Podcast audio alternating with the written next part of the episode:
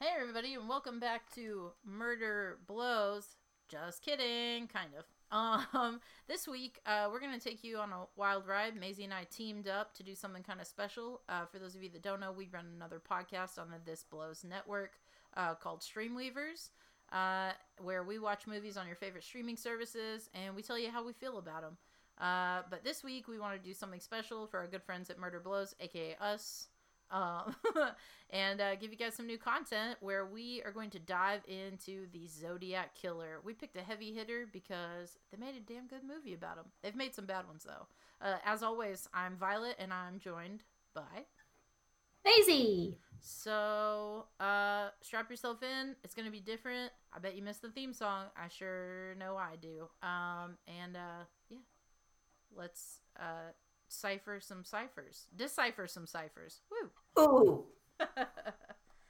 Benny, Benny.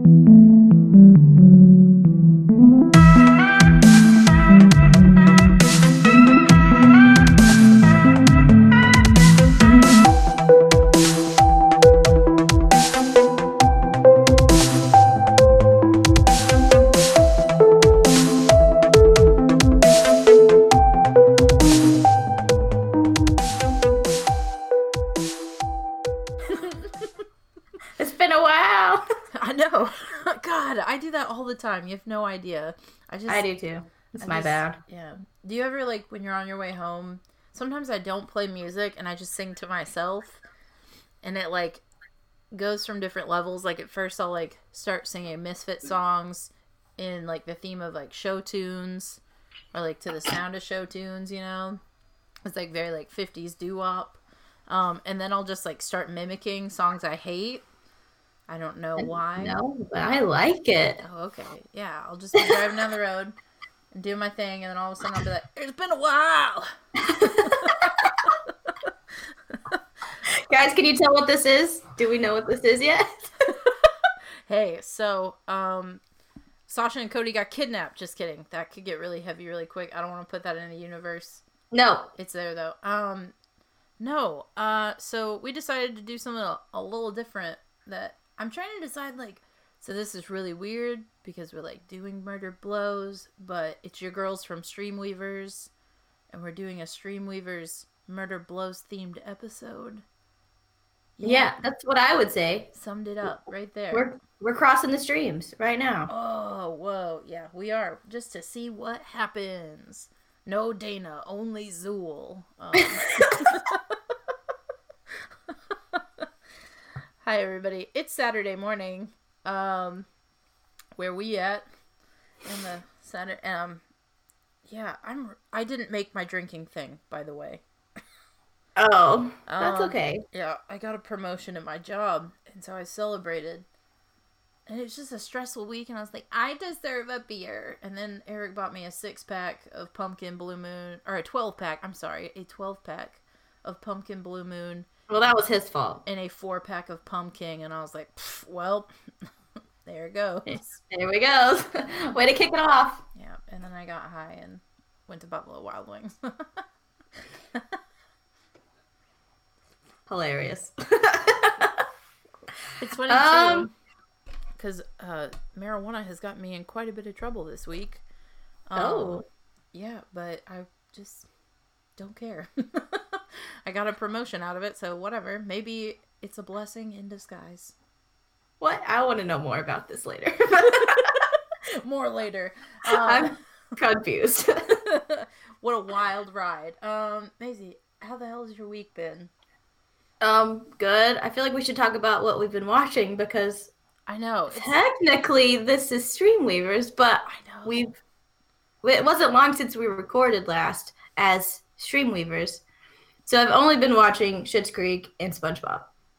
there we go. Really in-depth stuff just to counter the Zodiac. Yeah. Um. Oh yeah. Uh, we're watching Spoiler Zodiac alert. this week, or we did. We we already watched it. Uh yeah, today we're going to be comparing Zodiac the 2007 movie um versus the real case. yeah. I'm So- excited. That's going to be fun. Yeah, I think. Yeah, definitely. I think definitely. But I've just been recording, or I've just been working since we recorded last, so it's Yeah. literally just come home, watch TV, Same. eat, go to bed, wake up, do it again. Yeah, I think um I started the uh the original Dead Zone movie starring Christopher Walken. Um that was pretty bad. I saw. it's directed by David Cronenberg too, who I love, but I just like I don't know. I guess I've read the book. I'm sorry if everyone can hear Scout's excessive panting, but he's my pod dog. You can see his little tongue. I know, I can't hear him. I could just see him. Oh, big Um, um, but yeah, I, I watched that. I'm still burning through Glow. Um, I always forget. We gotta start it today. it's There's so no- good. I've cried like no- 36 times. that Oh. show's a work of art. I love Betty Gilpin. Um, I don't know why. Oh, same, same. Me too. Just- and Alison Brie and freaking Marc Maron. The show is phenomenal. Um, and it's killing it this season. I like this season better than all.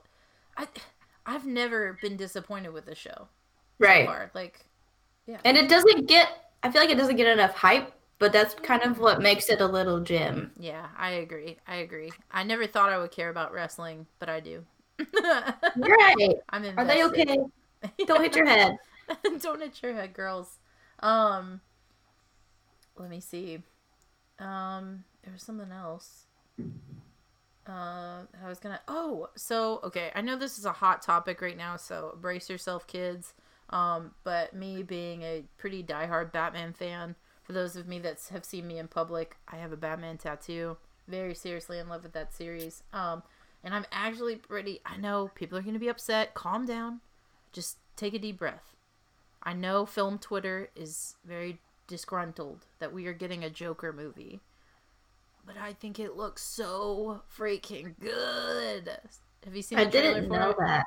No. Is it Jared Leto again? No, it's Joaquin Phoenix, who's Oh yeah. Okay. Yeah, I've seen that. Yeah, way, way, Well- way better. so they like dropped. Oh yeah, and I love Jared Leto. He has done some amazing films, but whoa, seeing the damaged tattoo, and I was like, I don't care if they get rid of every other tattoo. If they keep that one, I'm gonna riot. And anyways, I won't go into it. But I was watching the final trailer for the Joker movie, and I was just thinking about how upset everyone was about it. And then who do I see?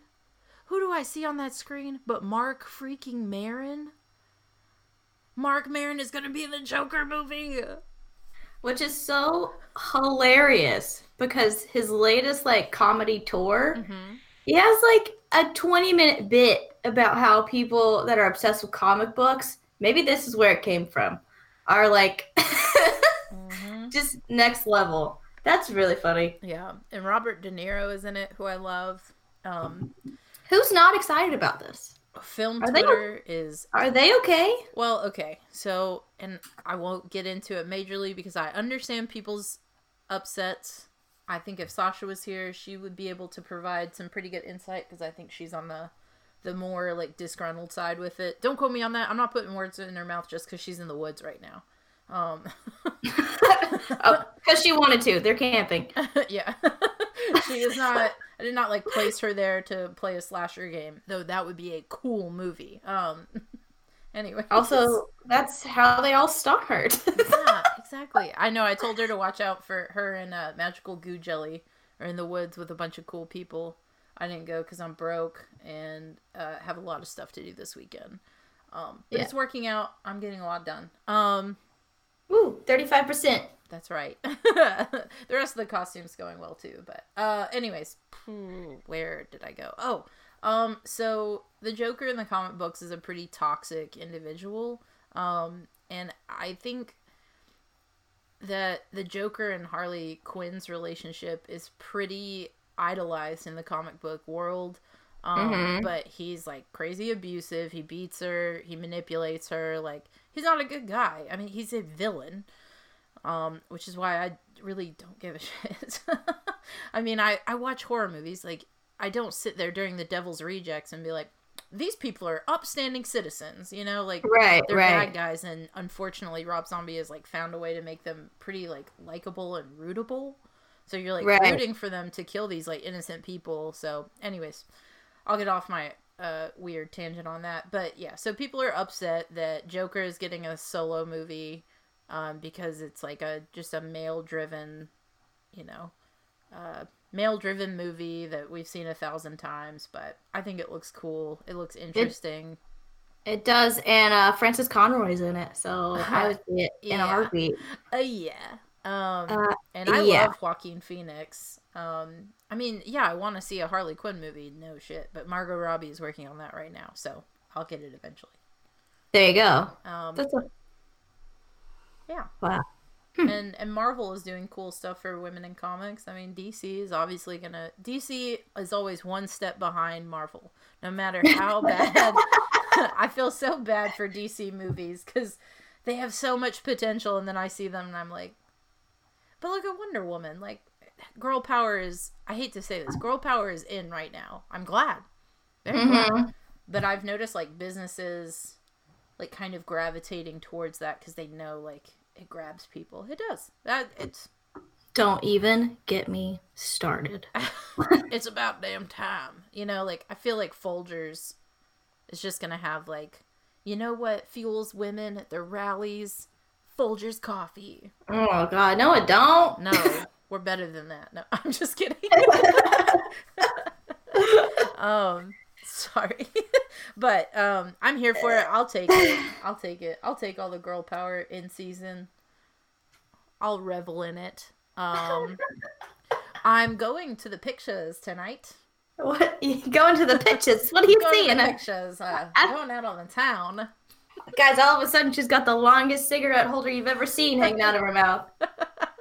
It's like 30 feet. No, that is wild. what a number.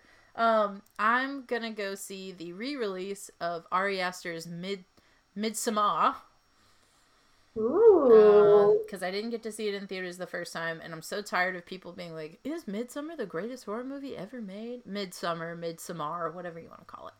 I don't. That. Uh, but they're re-releasing it, and all of its director's cut glory at 170 minutes. Whoa. Yeah, I will be not getting out of that theater till late. Um, and then I don't know when this is gonna go up, but next week I'm gonna go see it chapter two finally. So Oh, this goes up like on Monday.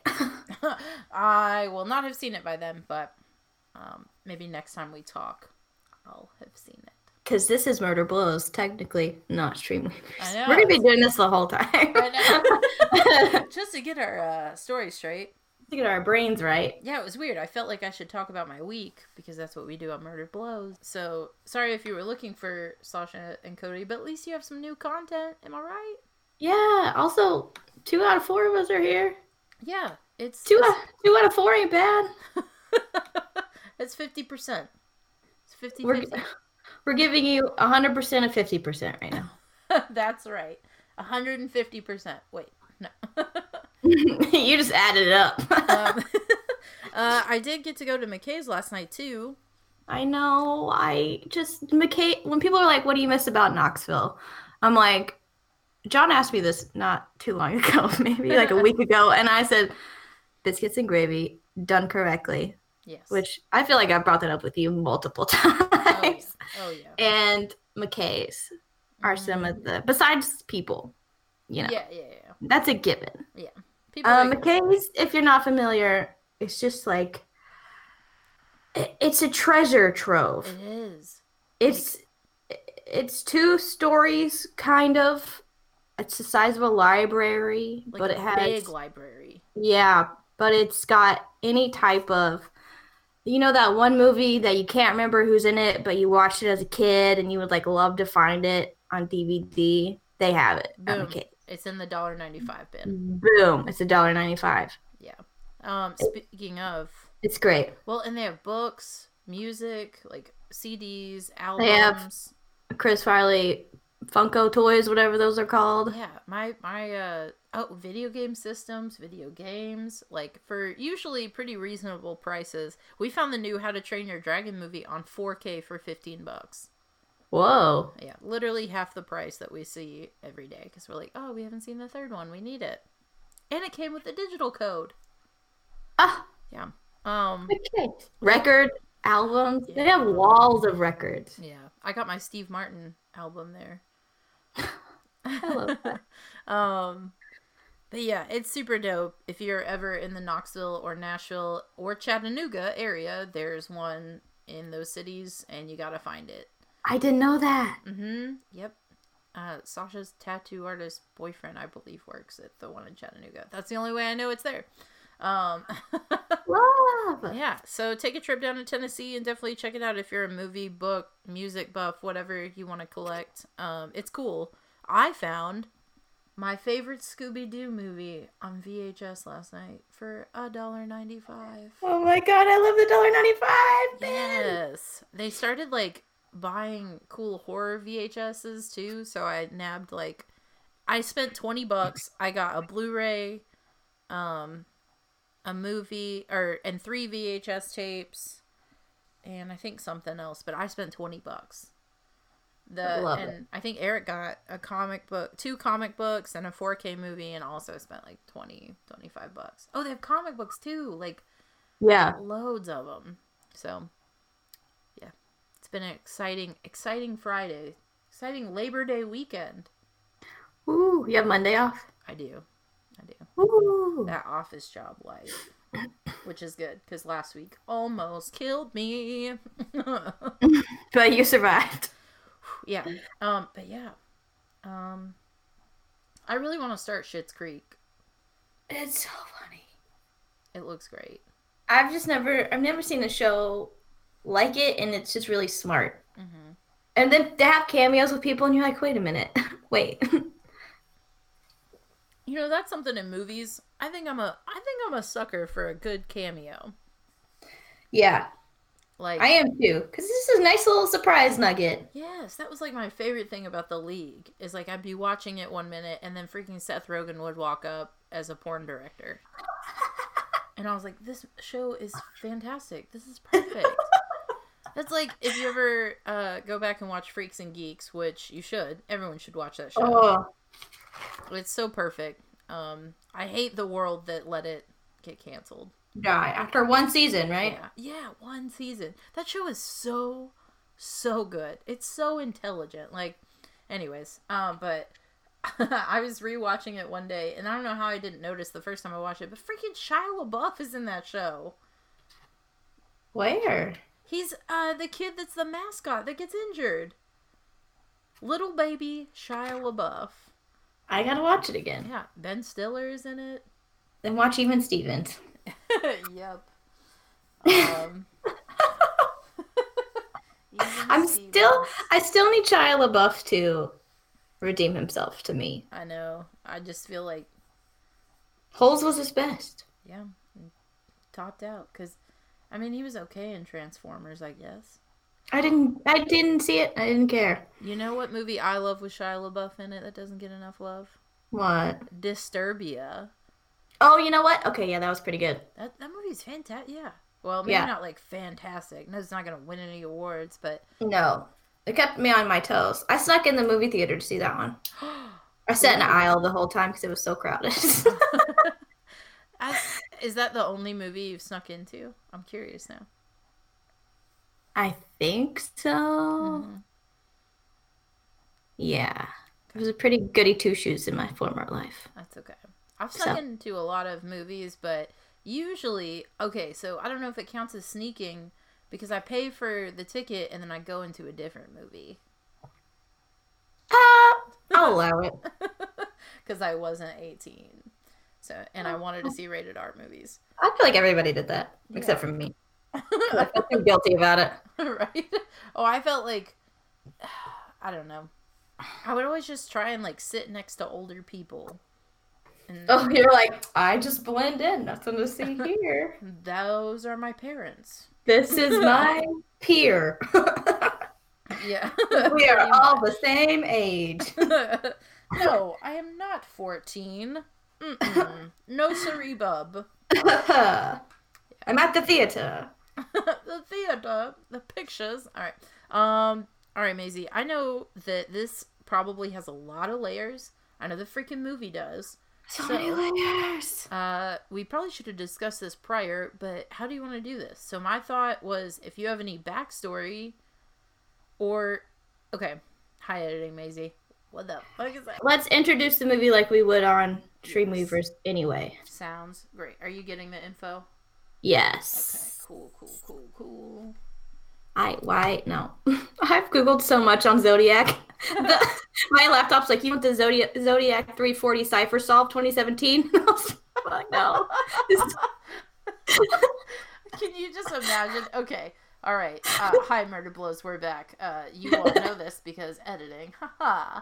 um, have you ever like started researching a case and then there is a mystery and then I feel like I'm always teetering on the edge of just like my walls suddenly being just covered in Oh, yeah, like- information. like all of a sudden you have a ball of red string in your hand. You're like, wait, where did this come from? literally like there have been so many cases that i've wanted to do and i literally stop because i will just google because i want to solve it how rad would that be i mean i'm pretty mean- dumb so Yeah. No, you're not dumb. I didn't mean to say yeah at the wrong, that part. I'm gonna cut that out. no i like it oh, i don't like being called dumb hold on You're not dumb. Um, shut up. You shut up. um yeah anyways i've like abandoned cases because i'm like i'm gonna go down a rabbit hole and it will consume my life and my husband will leave me and i'll live in the woods with my dogs and just stare at my walls and take notes and follow endless leads and anyways. I don't have a husband. I should also know that i have a boyfriend. I was like, okay, we'll talk about that later. no. Um, no not married did not uh do a vegas wedding um anyways so we're gonna be talking today about freaking zodiac you can't see me, but I'm dancing because I'm excited. oh yes i'm Um, googling something sorry Oh, I meant the listeners. Uh, so when we first started Stream Weavers, we talked about our favorite movies, and Zodiac, in no particular order, was one of my top three because when it comes to true crime, for the investigation part of the movie, it's one of the most accurate true crime movies. Hmm. Uh, so that was a really weird thing for me to just go into. Uh, sorry, no got it's good it's good got distracted. So we're covering Zodiac today. Violet's took notes on the movie, and I took notes on the actual case. I will say that the movie Zodiac that came out in 2007 is based off of a book written by Robert Graysmith, who was the cartoonist at the uh, San Francisco Chronicle. yes and is played by jake gyllenhaal just keep in mind that the movie is one person's story. Hmm. Does that make sense? Yeah. Because it is through the eyes of uh, Robert Graysmith, and a lot of people aren't the biggest fan of his, and they believe that a lot, um, mainly in the second half of the movie, have has been like kind of changed to make him seem a little a little more involved than he was. yeah But that's just a little disclaimer. We're going to put that out there. The movie Zodiac is based off of a book. That's pretty interesting too. Um, it's directed by uh, David Fincher, who while Whoa, whoa, directed- whoa, whoa. I know directed uh, my favorite movie, uh, Fight Club, or one of them. Um, Seven, Gone Girl. And if none of these sound familiar, he is also the director of Mindhunter. and uh, Girl with the Dragon Tattoo, uh, Alien Three. Yeah. There's a movie about Madonna in there somewhere.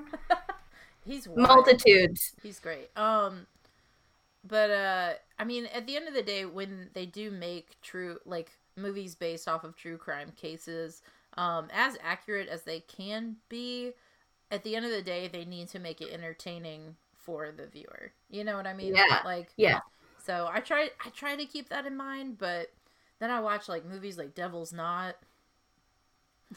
I've never seen that one. Oh, it's the West Memphis Three movie Oh. starring got a great great damn cast. Reese Witherspoon plays the mom of one of the boys, but it's it's pretty it's pretty bad.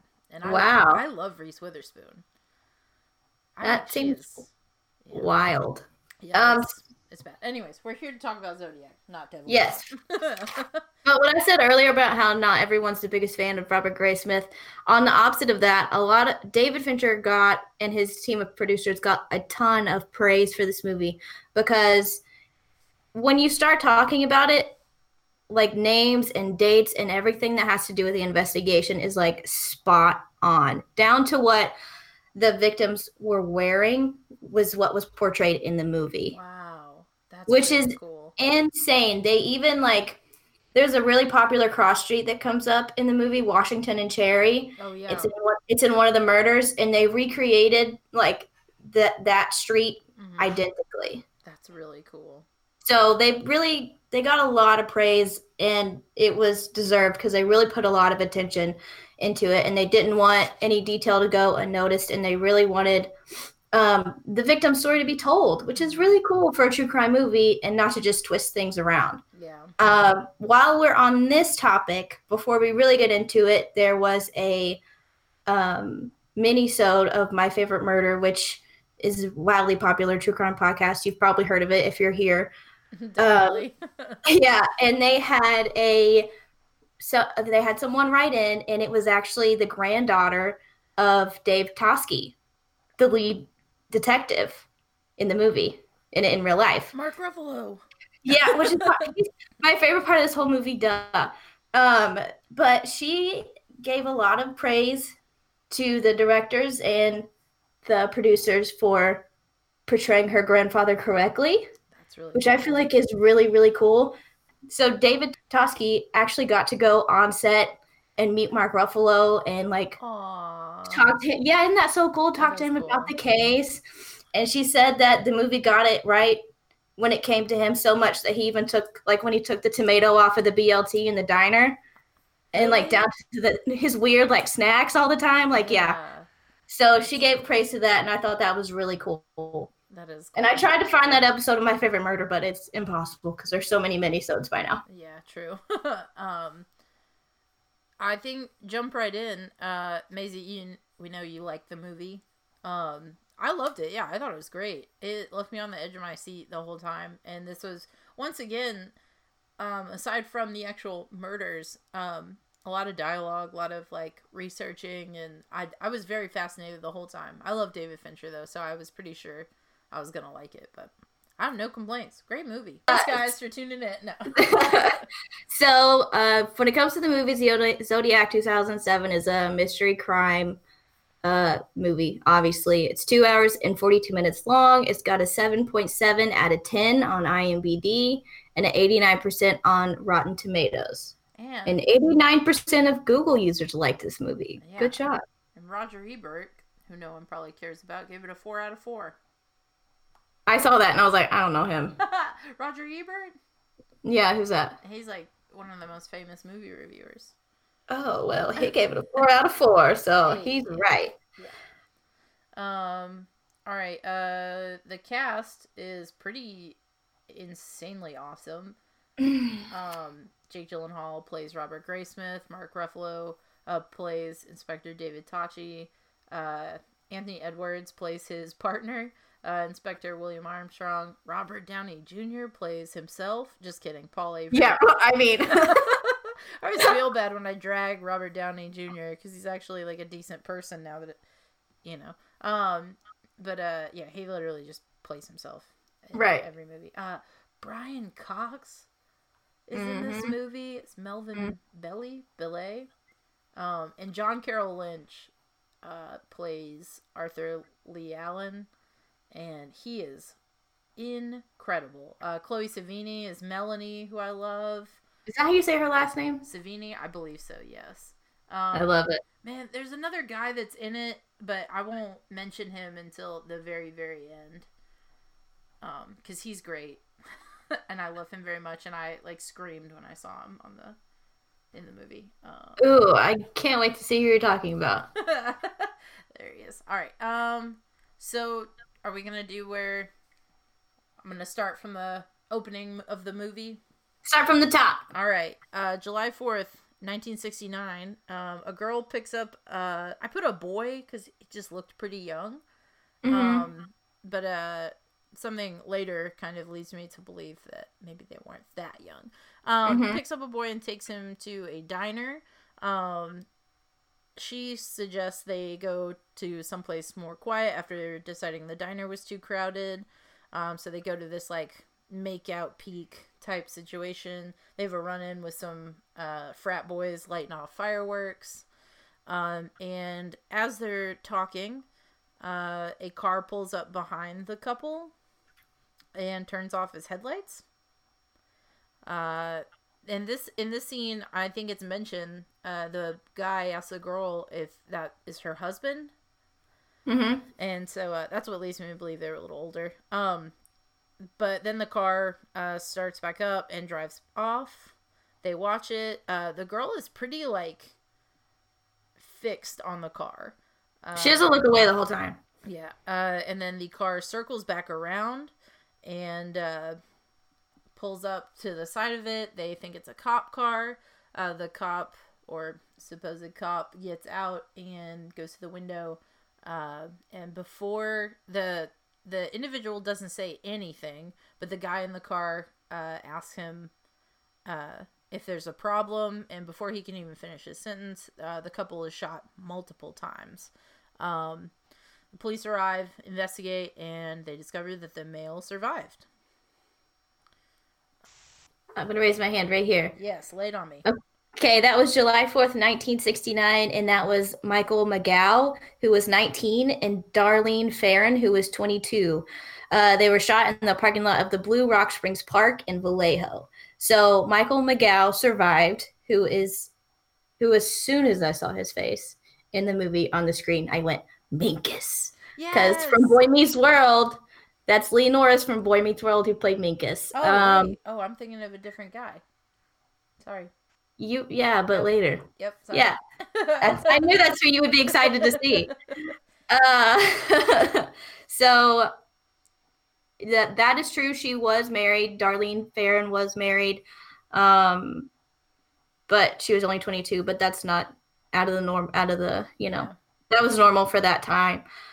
Um, and yeah, everything about that is accurate to especially to the point where the not named yet Zodiac goes back to his car Mhm. and then comes back and keeps shooting her again. Yeah. So he only really shot Michael once or twice, Yeah. and then he went on focused on Darlene. So there's that's that one, and that's actually the second murder. They opened with the second murders. Oh yeah, that's right. That's right. Um, Mhm. which they discuss a little more later. Um, so uh, a phone call uh, reports the shooting, and then it skips immediately to four weeks later with Jake Gyllenhaal and his child in San Diego. Um, sorry, I put like their initials because I couldn't keep up with their names uh, Yeah. while I was typing. Um, so I didn't write it out this time. Um, so Robert, right, is who Jake plays. Yeah, Um, Robert runs into the after uh, he gets his kid on the school bus. He runs into the San Diego Chronicle, um, and they're having like a meeting with the higher ups. But this is kind of cool. This is the opening credits, I think, if I remember right. And Mhm. um, there, there's mail being delivered. Um, it's a race. yeah, definitely. Um, but during the meeting, um, a woman delivers a message to what I assume is like the head editor.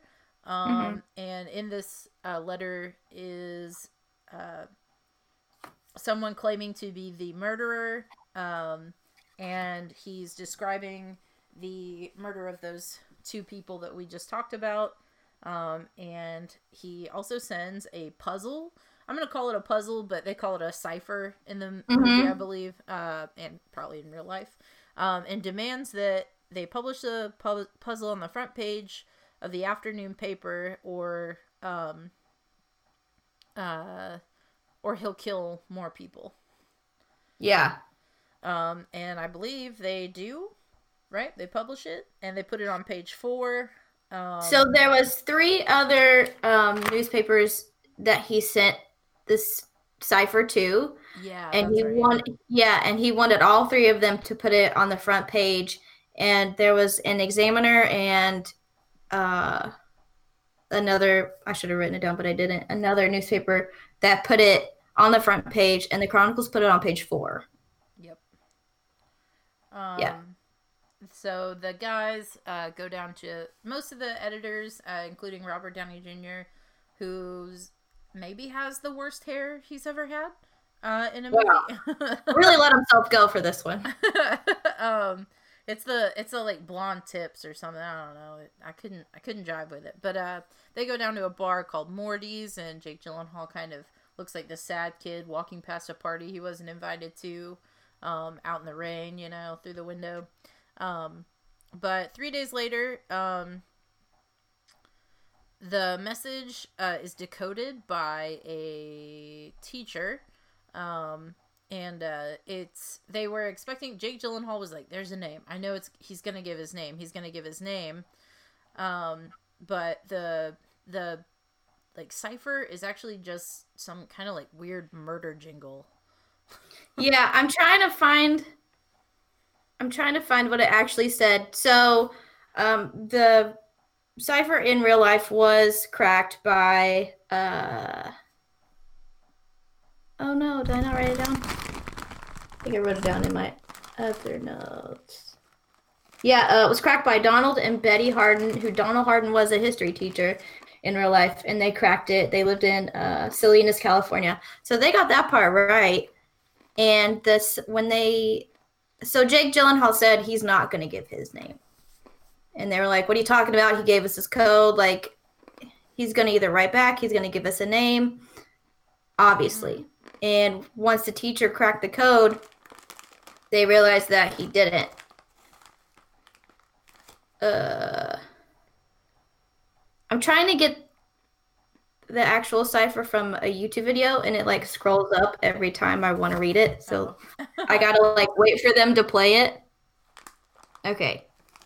So the first cipher that was sent to the Chronicle says, "I like killing." Because it's so much fun. It's more fun than killing wild game in the forest because man is the most dangerous animal of all to kill. Something gives me the most thrilling experience. Uh, it is even better than getting your rocks off with a girl. The best part of it when i die i will be reborn in paradise and those i have killed will become my slaves i will give you my name because you will try to slow down or stop my collecting uh, of slaves for afterlife that's all one sentence i just had to pause because i needed to breathe and I, I believe in periods Me too. Run on sentences. Yeah Um, but uh, I can't remember how. Um, but Jake, uh, Robert Graysmith, um, is able to find a name, right? no Oh, I thought he.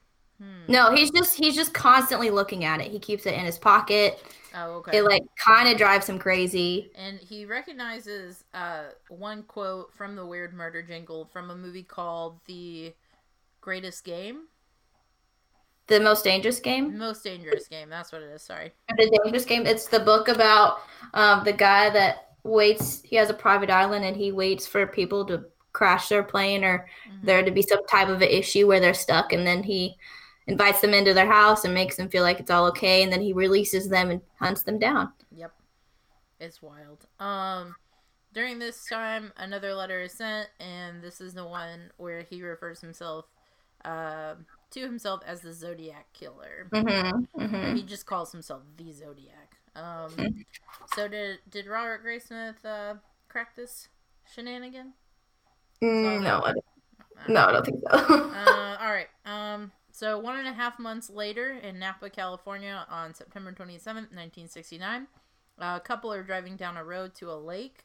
Um, as they're sitting on the beach side, on the bank The yeah bank. That's what I was trying to think. of. I was like, I was like, what do you call that? Um, uh, as they're sitting there, uh, the woman uh, sees someone in the trees. Uh, the guy kind of blows it off. He's like, "It's a public park. Like, calm your tits." Uh, but she's like, "Oh no, he's like, I feel like he's watching us." Um, and then he actually goes behind a tree, and then starts kind of like walking quickly. He a, Yeah. a brisk walk uh, towards them. And uh, it's revealed that he has this gnarly, weird outfit on. Um, he's got like his face covered. It's very like blocky. I think he's got a bulletproof vest on, long sleeves, uh, army boots. Uh, and on the center of the bulletproof vest, there's like a I call it a gun sight. It's Yeah. a little circle with a cross in the middle. I don't know what Mhm. it's actually called. Sorry. Um, but he, the woman also sees that he has a gun, Mm-hmm. and before they can obviously get away from him because they didn't think it was a threat prior, or the man didn't. Just saying, no. Um, man, it feels good to be back on Murder Blows where I can just drag men through the dirt. Um, just kidding. Um, he demands the the guy in the the get up demands their keys and wallet before uh, asking the woman to tie the man up, uh, tie his wrists up, and then he proceeds. The shooter uh, proceeds to tie the woman up in I don't know what it's called, but okay, this is something kind of interesting. I'm not sure if those knots that he's using are specific to something, but they look like shibari holds, which shibari is like Japanese rope fetish. Um, Oh. yeah, I, I, it probably isn't, and I'm just really weird, and that's what my brain. I was like, I've seen that before.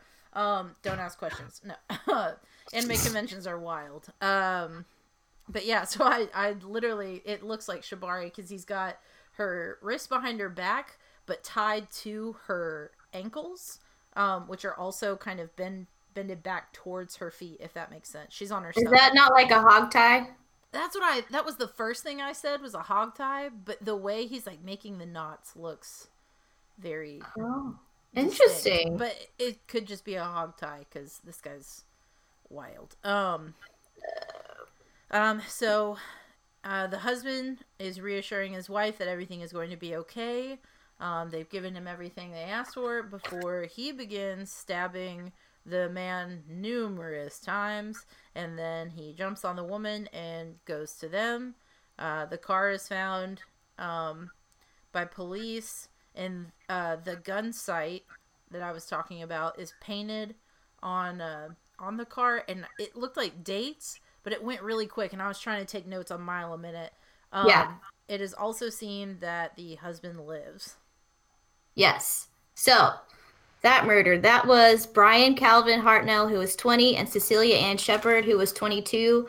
Uh, they were friends from college. Brian uh, had gone to school for like sociology major, he said, but also pre-law.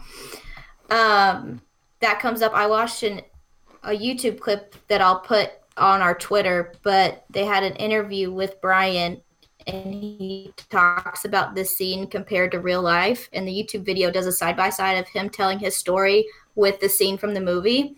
It's really wild. They really did the most when it comes to this film. That's Um, crazy. Yeah, it's not very long. It's like 15 minutes, and they go into some of the other murders too, but this is the one they were the most detailed about. So Cecilia Ann Shepard was 22. That was on September 27th, 1969, and that was on Lake Berryessa in Napa. Brian survived with eight stab wounds to the back. He, in this interview, he said that, um, you know, when first of all, so the Zodiac did have like the executioner mask on, but he didn't have that symbol in real life. He said he was just dressed in all black. Um, he did speak in a low tone, and he had a gun. The part where he asked if the gun was loaded, so like if they survived, like just so he could tell the story, like he really said that. Um, he tried to keep the Zodiac talking because when he was like, "I escaped from prison. I've killed a guard. I'm not afraid to kill again." And the guy's like, from Minnesota, right? That's where you escaped from? He's just like trying to keep him talking. Well, and he's a lawyer, right? Or he was studying. No, he was studying to be pre law, but like a degree of sociology. That's right. Okay.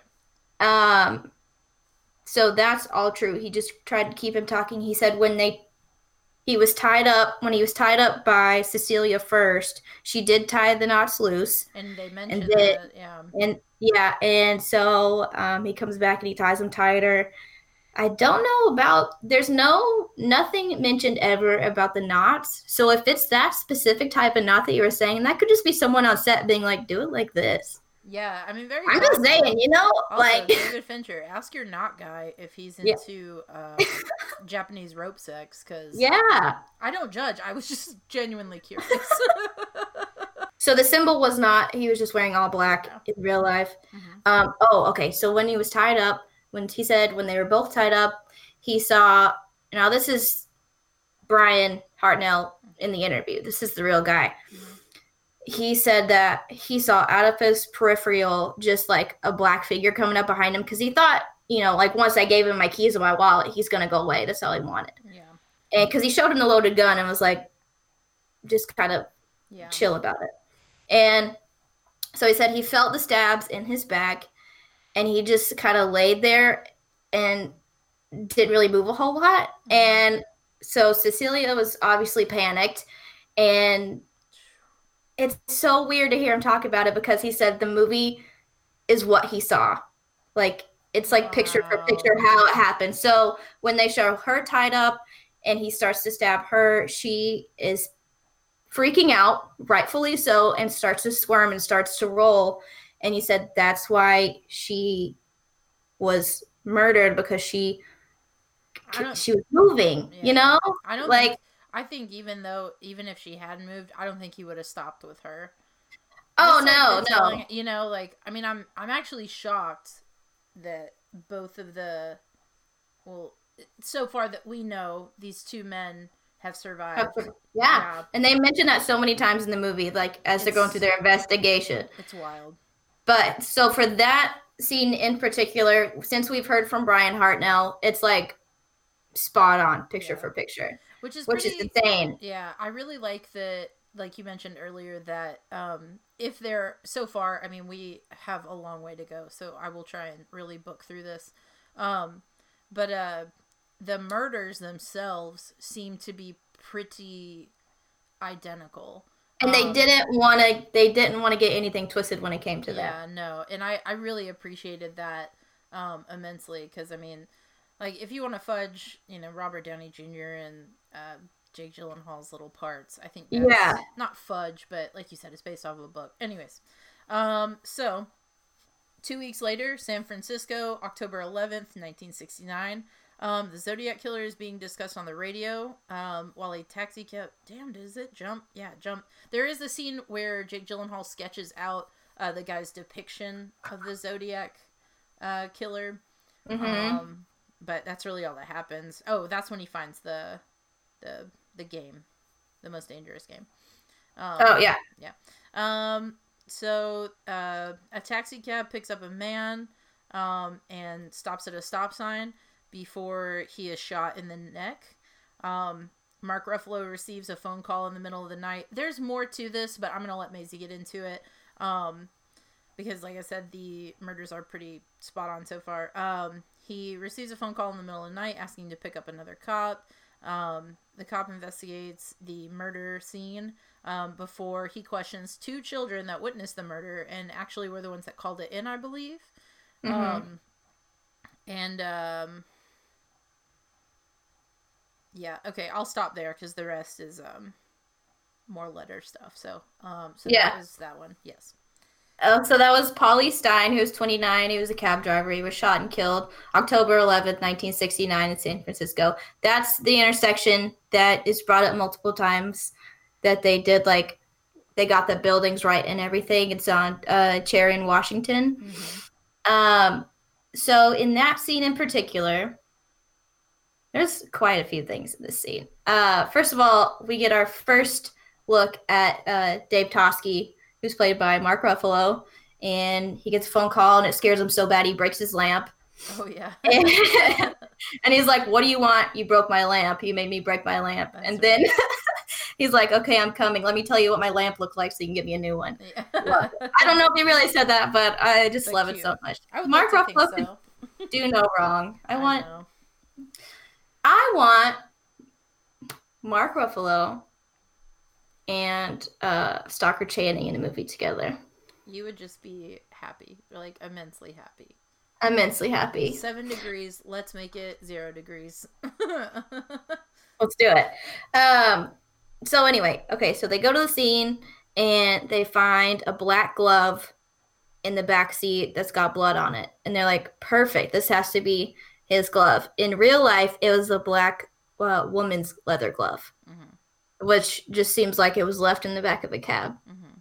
No big, but for the movie, they put it as a man, and so it would be the killer's glove. Yes. On October 11th is uh, what's his name? The other detective, Bill. It's Bill. Mm, It's Bill's birthday. Yes.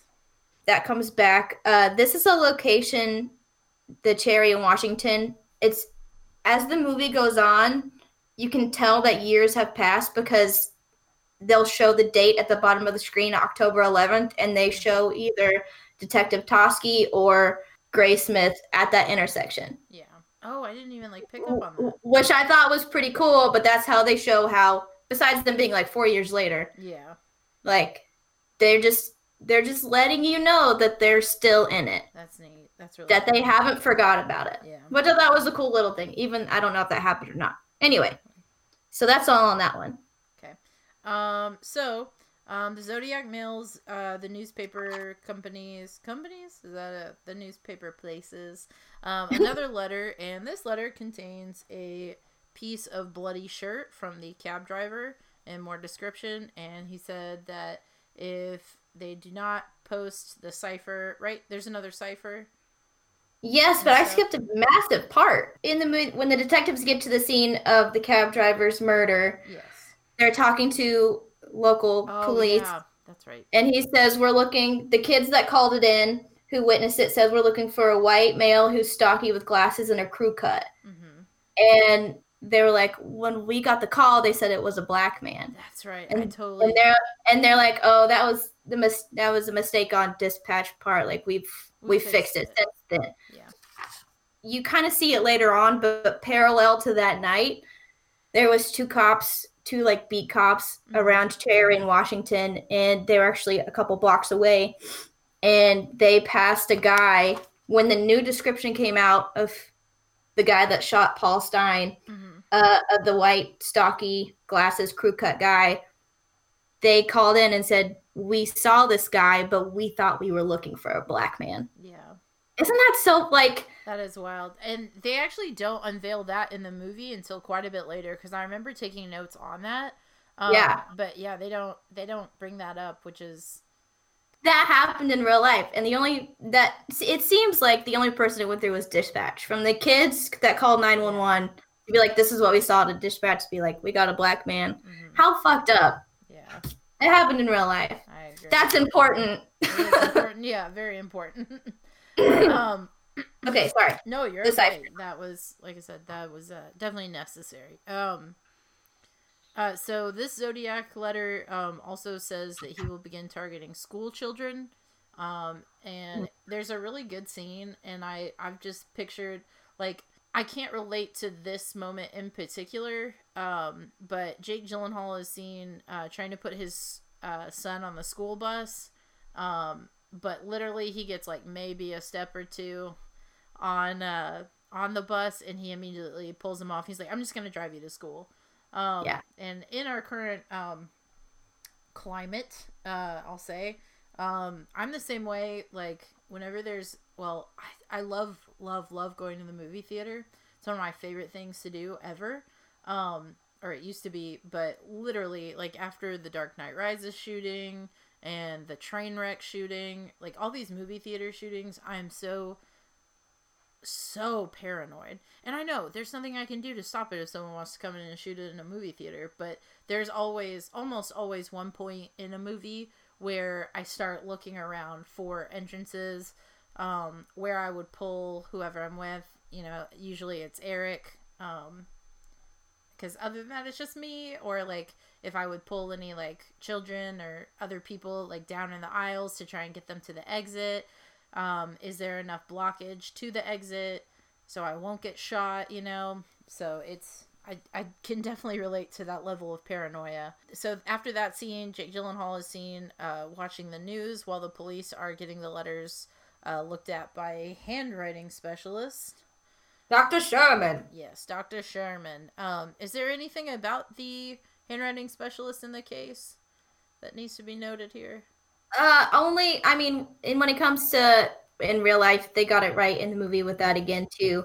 Because the, the Yeah. handwriting specialist comes back quite a few times. So 12 hours later, um, the San Diego Police Department, um, that's the location, sorry. I took my notes really odd. Um, a newspaper, uh, one of the newspapers that uh, all these letters are being sent to, I don't remember which one, um, attains uh, footprints from a crime scene. Mm-hmm. Um, Uh, that was I want to say Napa. yes, I believe. Yes, because that that was on Lake Berryessa, Mhm. and uh, the local cop says all we have is footprint because crime scene Mhm. people like pretty much swept everything up in a blanket. Because the scene was disturbing or whatever. Um, and uh, this is the moment that um, the uh, Mark Ruffalo is uh, told that someone, two police officers, witnessed uh, the suspect of the Zodiac, but there was confusion um, due to uh, his race. Um, so, flash forward to the Zodiac wants to meet. What is his name? Marvin Belli. Mar Oh yeah, He's played by Brian Cox, who I also freaked out when I saw because I love Brian Cox. Holy crap! That scene hmm Uh, yeah, Melvin Belli. That scene where they're at the AM, which you'll get to the AM station or whatever, and he's just staring into the camera talking to Sam. I feel like I see that everywhere. I know. Yeah, he's Okay. Brian Cox is insane. He was the first Hannibal Lecter. You got to give him some love. Um, um. So, uh, the Zodiac killer says he wants to talk to Melvin. I didn't really get. They said it, but like I said, my notes were going a mile a minute. Um, did they say what Melvin did for a career? He's very wealthy, and they something about his Star Trek. I think. I believe he is like a psychiatrist that also did Like, uh, acting. acting. Okay, that's what I thought, but Let me. I kind of want to get that part right though, because this did happen in real life. Yeah. Which is insane. I think that's what gets me about this movie is Oh, okay. He was a prominent American lawyer. mm, okay. All right. Huh. Yeah, I thought they mentioned something about Star Trek. I don't I don't know why. Yeah, I think he did get into acting too. Yeah, it looks like he did. Okay, all right. Good job, Melvin. Um wow, if OJ can do it, anyone can, right? Um says every murderer ever now. Um if he can get away with it, anyone can. Uh I don't care if anyone thinks that's a hot take. If you think that OJ is innocent, get the fuck out of here. Get the fuck out of here. Um so someone claiming to be the Zodiac calls the television station. It's a live uh stream. Sorry, I know this took place way back when in the 60s, but uh Essentially, yeah. yeah, it was a live I can't my words today are just I'm pretty hungover, so sorry guys. Bear with me. Um uh they take the call. He says he goes by Sam and uh that he has headaches. Really, really bad headaches. Um so uh, Melvin is like, "Hey, just meet up with me and talk to me. Just please meet up with me. Just let's have a conversation." And Mhm. he, uh, David Tachi, Toschi, uh, asked him to do that, and if they do, to meet in front of this one location. But the Zodiac on the phone uh, says, "No, meet here." Um, so they go to meet him. Obviously, millions, not millions, but tons of reporters like flood that little corner.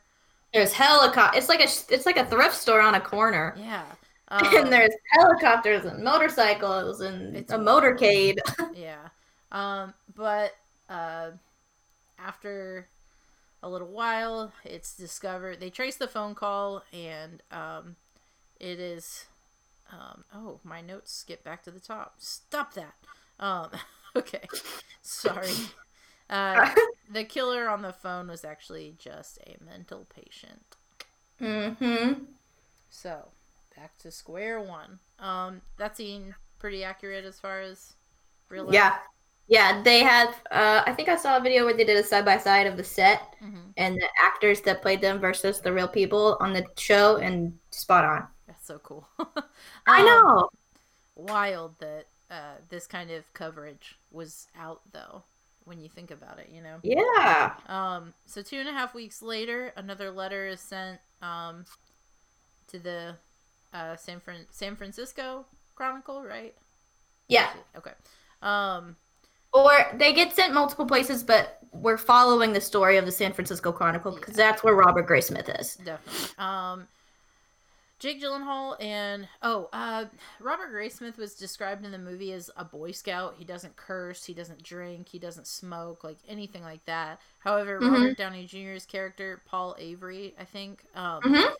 Uh, convinces him to come to a bar with him. Um, and it's it's kind of a cute scene. I don't really care if this is real. It was entertaining. Uh, Jake Gyllenhaal uh, drinks these things called aqua velva. They're like very blue and fruity, and I mean, I, I would try it. yeah, oh yeah. I mean, yeah, definitely. um, he even says to uh, Robert Downey Jr. that he shouldn't knock it until he tried it. In essence, he's like, you wouldn't say that Mhm. if you tasted it. So he does. So six aqua velvas later, they're just discussing, in essence, the the zodiac. Um, one and a half months later, in San Francisco, um, Melvin Belli gets a letter from the Zodiac, and he reads it to the police officers. Um, and he To his house. Yeah, to his house. That's so wild. Um, and he has also received a piece of bloody shirt from the cab driver, right? Mm-hmm. Um, and it's shown to be around Christmas time. That's all the notes I took on that. Is that pretty? Yep. Says it up. All right. Um, two and a half months later, Highway 132 near Modesto, California, uh, March 22nd, 1970. This is hands down the most terrifying part of the movie. Hate it. This is the worst. This is Hate it. actually like the scariest thing. I don't know why it shook me up. Just brace yourselves, people, because it shook me up.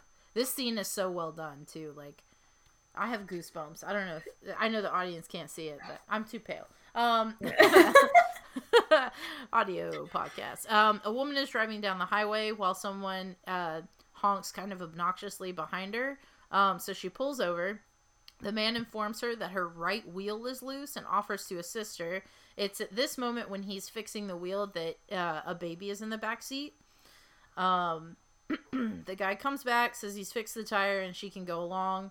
Um, however, as she starts to drive off, her tire comes loose, sparks fly, and she is forced to pull over.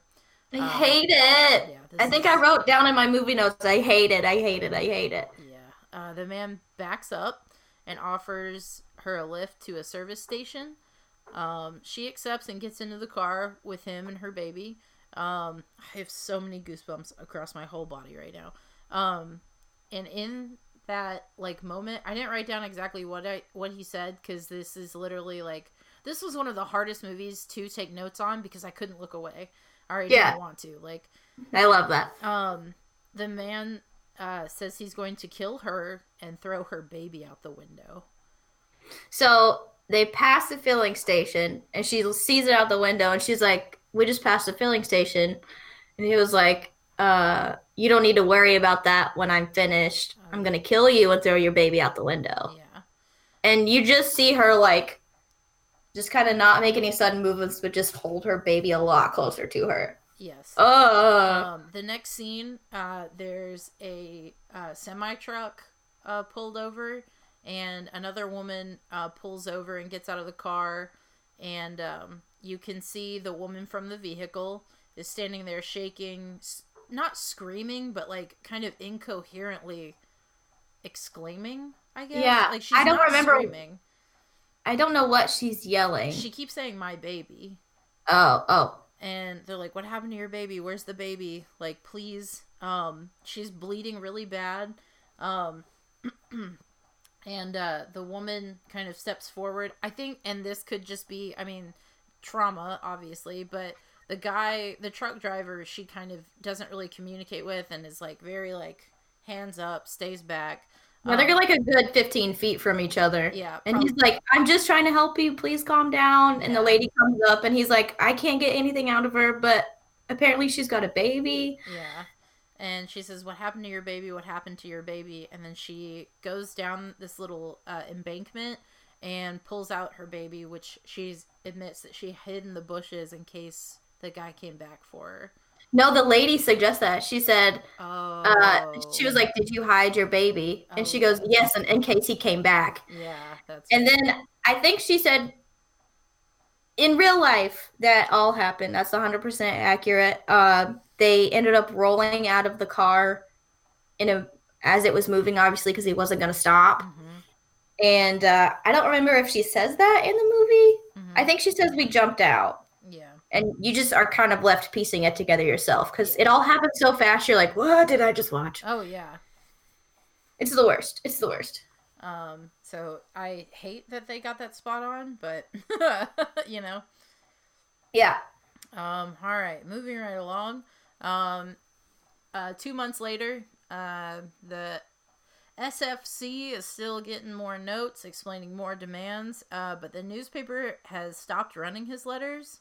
Hmm Um, and he, in one of the letters, he says that if they don't start publishing it again, um, he will come back for the woman and her baby that he had given a ride to.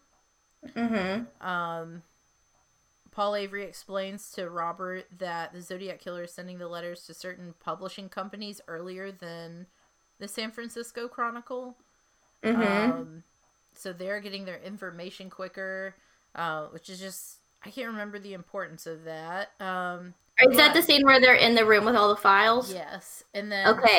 uh, he it's also discovered that he ripped his logo off of a watch company uh, called Zodiac, and um, the Zodiac watch's like symbol is the little gun sight looking thing.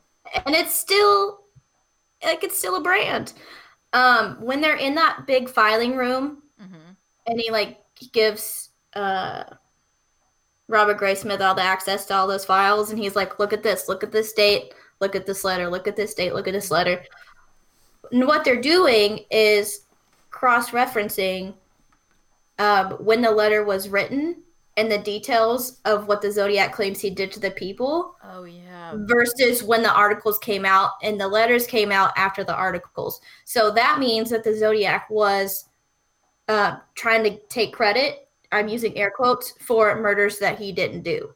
that's right. That's right. Yeah. Um, which also wild. Um, And that happened in real life. And that's why when you break it down, he has a certain amount of victims, but he air quotes claims to have like 37. Yeah. Um. So uh, the next scene is Paul Avery is sent a Halloween card, um, and he opens it up. Any piece of bloody shirt falls out, and it is the Zodiac asking him to meet for him, right? Or meet him, right?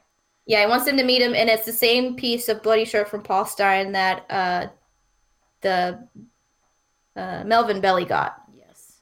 Um.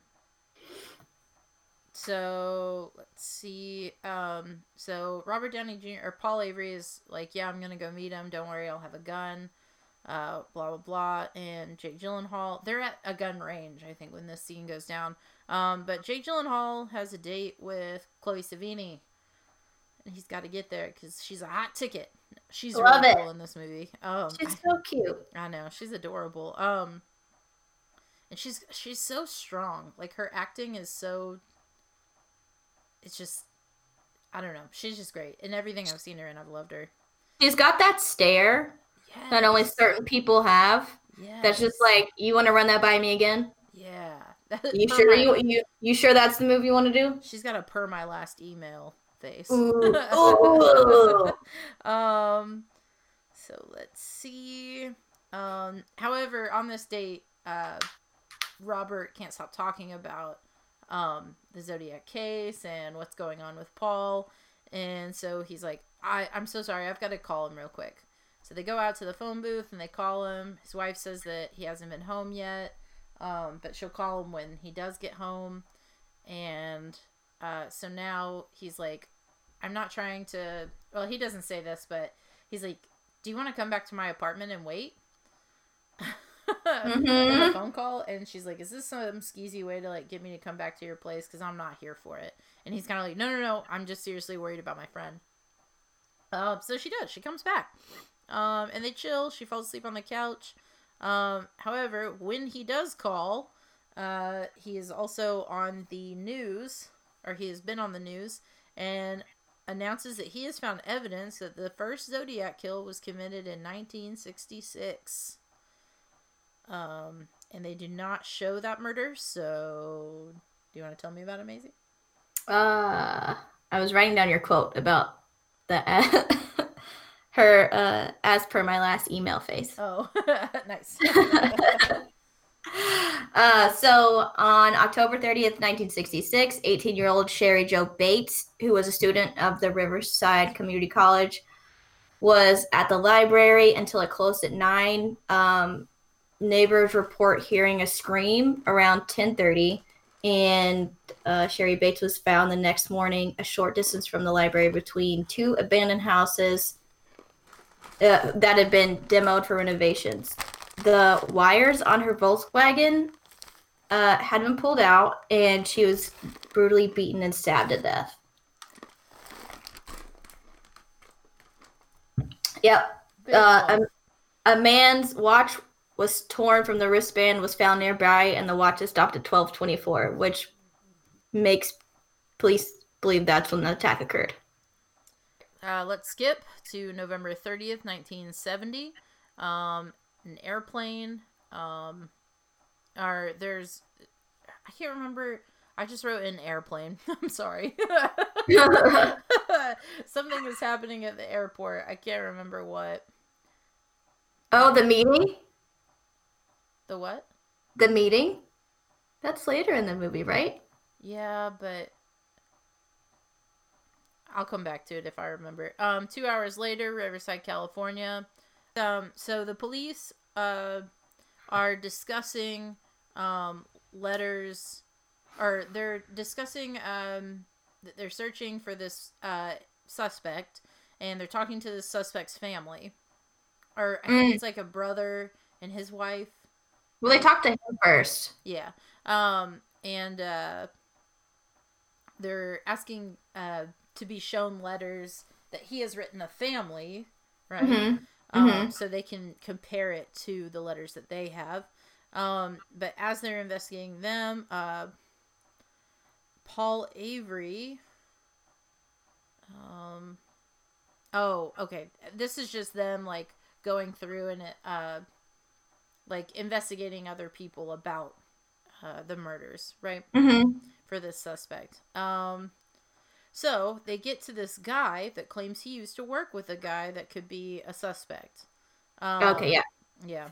Uh, under further investigation, they discovered that the suspect got fired from his last job for touching children and that he is ambidextrous and has kind of like gone around like, oh, if I was going to kill someone, this is how I would do it. I would call myself the Zodiac, like blah, blah, blah. And they're like, no way. Like, this is too good to be true. Um, Yeah. So they go to the suspect's job to interrogate him. His name is Arthur Lee Alan. Allen. Arthur Arthur Lee Allen. I hate this name because it's three first names. It is, and he goes by Lee. It's the worst. Um, yes, he goes by Lee, but um, Really quick this- before we get into him, Oh yeah, go ahead. the friend supposedly that started talking to police and was like, "I got a guy you should look at." His name was Don Cheney. Um, they were fishing buddies. Don and Lee were fishing buddies. They would fish at Lake Berryessa, which is where the attack on Brian and Cecilia happened. And he said they would fish Oh. out there, and um, he claimed that Lee did say, and in real life too, he did claim that Lee had said that um, if he were to kill someone, he would go under the name Zodiac, Mhm. and he would go between using a gun and using a knife, and that he would like to eventually uh, attack a school bus or something like that. Yeah. Like he brings up kids again. And so good on Don Cheney to be like, hey, you should probably look at my friend over here who I don't know what he was like in real life, but they made him look like kind of a pipsqueak compared to uh Lee Allen, who was just like this big lumbering man. Lumbering. Yeah, that's what he says. He calls him lumbering. Mm-hmm. Um, and so they go to interview him in the jail, and I think that's where, or not in the jail, in like his work, which Yeah. is a warehouse and looks kind of sketchy, but Mhm. hey, whatever. Um, so when they're in there, he uh, Lee says that the cops have already talked to him about all this, and they cleared him of it. Um, he seems to have an alibi for every murder, but the cops are hella hella suspicious. Um, Mhm. He says he's not the Zodiac, and if he was, he wouldn't tell the police or tell them. Um, and that's when they notice a watch uh, on his wrist, and Mark Ruffalo asks to see it, and sure enough, it's a freaking Zodiac watch. Um, Mhm. And then he also announces that his favorite book in high school was The Most Dangerous Game. mm-hmm. Like, wow, it's pretty wild. Uh, so he Yeah. just like admits that he has all these very, very uncanny similarities to the information they have on the Zodiac. Yeah. Um, but uh, ultimately, he is sent back to his job at work. Um, and then 10 hours later, in Vallejo, California, uh, they're talking. Oh, maybe I was wrong up there above. Because they're talking to the suspect's brother and wife. Mm-hmm. Um, and that's when I guess they get the letters. I don't know what happened there. Hmm. That was That's okay. It just got switched around. They talked. They talked to John or Don. Cheney reached out to them first, and that's what took them on to Lee Allen, and then they talked to Lee Allen's family, Yes. where they were like, "Does any of this look like his writing? Like, hmm do you have anything that could help us?" And they were like, "We don't really talk to him since the thing with the kids happened, which is why he got fired from his last job." hmm And then his Lee Allen's sister-in-law says, "We got a Christmas card, and he spelled Christmas with two S's, hmm so Christ Mass." hmm And they're like, okay, sick. That matches what we have on paper here. Yeah. Um. So uh, while they're doing this, they're trying to get a warrant to search uh, his trailer, right? Mm-hmm. Um, but they are unable to get that because they don't have a handwriting match. They don't really have anything but except for uh, that's not circumstantial, Yeah. which is Don Cheney's would be testimony essentially. Yeah. Um, which unfortunately is not enough apparently. Um, let's Right. see. Um, so a year later in San Francisco, California, uh, Paul Avery announces that he believes that he should be in charge of the Zodiac investigation. Mm-hmm. Bold Um, move. Yeah. Um, the cops uh, during this go back to investigate. Uh, I think they go back to talk to Don Cheney, right? Or no, the They brother. just- They go back to the brother. Yeah. Um, and they ask him um, if he would testify in court, and he said yes, absolutely. No, that's that's Don Cheney. Okay, I thought so. I couldn't remember. Um, I wrote it down wrong for sure. So, um, jump back or jump forward a little bit to September 14th, 1972, Santa Rosa, California, trailer park.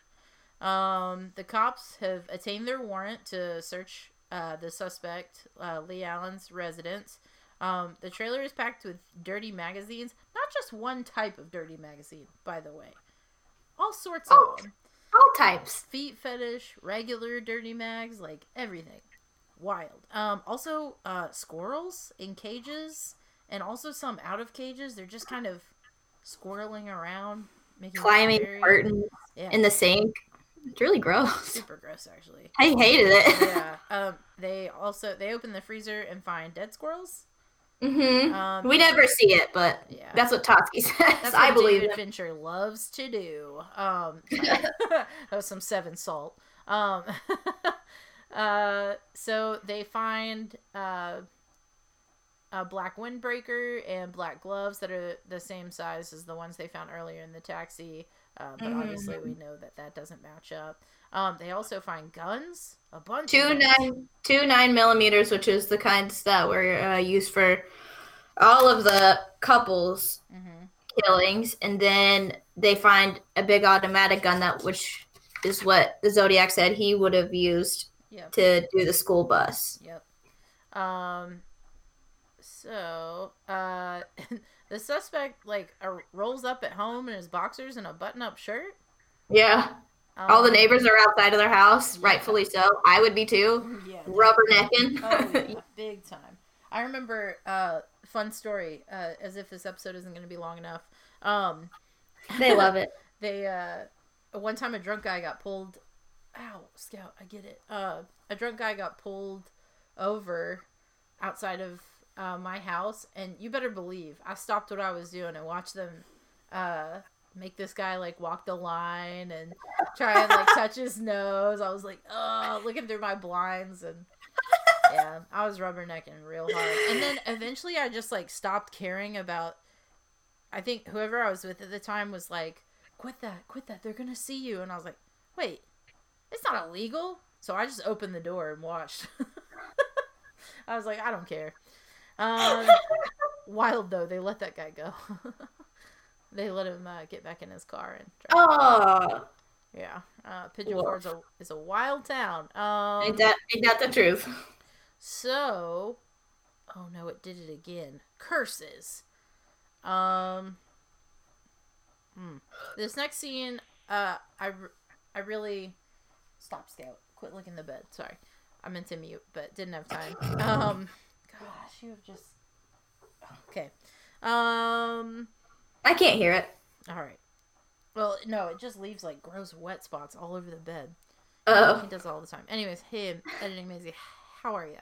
Um, but his handwriting is not a match, so I believe they just let him go.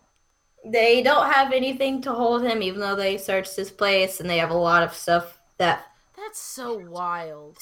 that syncs up, but there's nothing like concrete. They thought they had a loophole because Don Cheney said that he was ambidextrous. Yeah. And uh, he was like, I'm not. And they said the handwriting inspector, uh, Sherman, Oh who we've mentioned prior, said that if this is the same person and they are ambidextrous, he's never seen so. He's never seen someone so ambidextrous, Yeah. which is where you can write with both your left and right hand. Yes. Um, so, So, fast forward. Um, uh, Robert is with his lovely girlfriend out at a movie. I believe it's a movie based off of this, correct? yeah, it just the sign. I don't understand. The sign for the movie theater just said SFPD, so I don't know if they. Like, I don't understand this movie. I don't know if that really happened. Yeah, I don't either because um, I didn't look it up either. I should have, but because I was curious about it because I think that uh, uh, I mean the vast majority of the cops are there, so I Like everyone you've seen investigate that's been involved in this case, Yeah, in this movie, is at this movie theater watching what the marquee says SFPD. well, isn't I mean it's San Francisco Police Department, right? Maybe they're Yeah, but I don't know if it was like briefing, but it's like black tie also. Like I don't know what was happening. It looked like a movie premiere that they invited them to because they were the you know what I mean. yeah, that's how, true. How people like when they do stories based off of real people, they'll invite them to the premiere. wonder if I could find anything on it. Go ahead. All right. Um, but they're at the movie and uh, David like can't really stand to look at the subject matter. hmm Um, so he walks out and is kind of just like chilling until the movie ends because he doesn't want to see anymore. He's frustrated. He's been working on this forever. For years. Yeah. Um, and uh, Robert kind of follows him out, and he's like, "You know, you're gonna catch him, right? Like, I know you can do it. You're gonna be the one to catch him." And he's like, "Sure, whatever. Um, keep telling yourself that, kid. Whatever helps you sleep at night. hmm I'm a cop. That's my job." Um, but uh, yeah. And then we skip. Did you find any information on it? No. Okay. Because it's just being like the Zodiac movie that came out in 2007. Yeah. Hmm. Uh, well, more later. Um, so four years later, um, there is a scene at some point. I'm not sure if it's before this or after this. Um, but Paul Avery has left the building. He Yeah. is going a little wild. He is drinking a lot. Um, showing up to work pretty lit. Um, hmm so this four years later, uh, Robert goes to introduce himself uh, to the new guy. uh, who is played by uh, Adam. God, he's the. Totally forgot his name. I really love him too. He's in um. Freaking Yeah, I know who you're talking about. Let's see. yeah, Adam Goldberg. He's the the dehydrated vegetables guy in Friends. He's Chandler's new roommate. Um, he's also in Stay Alive. he's really funny. Um, but yeah. Um, and the Yeah. new guy is just kind of like rude to him. He's like, "What are you like a cartoonist? Cool. Like you can leave my desk now." Yeah.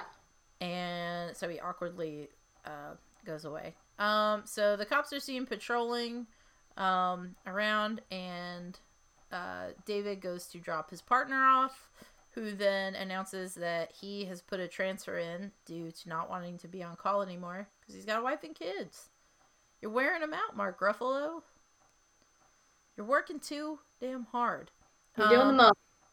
So after this, um, Robert decides to go visit Paul Avery, who is uh, living in a houseboat. Uh, it, I wrote shack by the ocean, but it is discovered that it is a, a boat. So um, it's really kind of dingy. Uh, his hair is gone almost completely gray, and he tries to convince uh, Paul that he should write a book about the zodiac.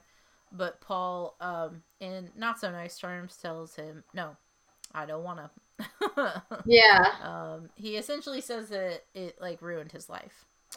Um, so October 11th, 1977, San Francisco, California, on the corner of Washington and Cherry. Um, Robert uh, gets to meet with uh, David to go over Zodiac Cave's information. He explains that he used books uh, to crack the cipher, um, or to like help try and crack the cipher, whichever. Uh, that were uh, the books he used were stolen from a military library, and there's like a rumor that um, the Zodiac killer is ex-military. Um, but uh, Robert is literally just like, "Come on, man, just like let me in, let me in. I want in, coach. Yeah. Put me in." Yeah. And uh, David is like, "I'm sorry, I can't accept your help. Um, it would be totally unprecedented, but you should go meet a guy in Napa, California."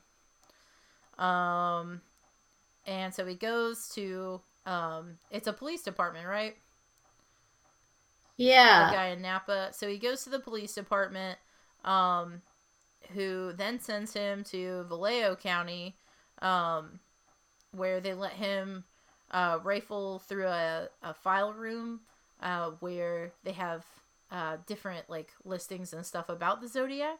Mm-hmm. Um, and Robert leaves pretty quickly and goes immediately to a diner and begins to write down notes from what he remembers from digging through the files at the speed of light.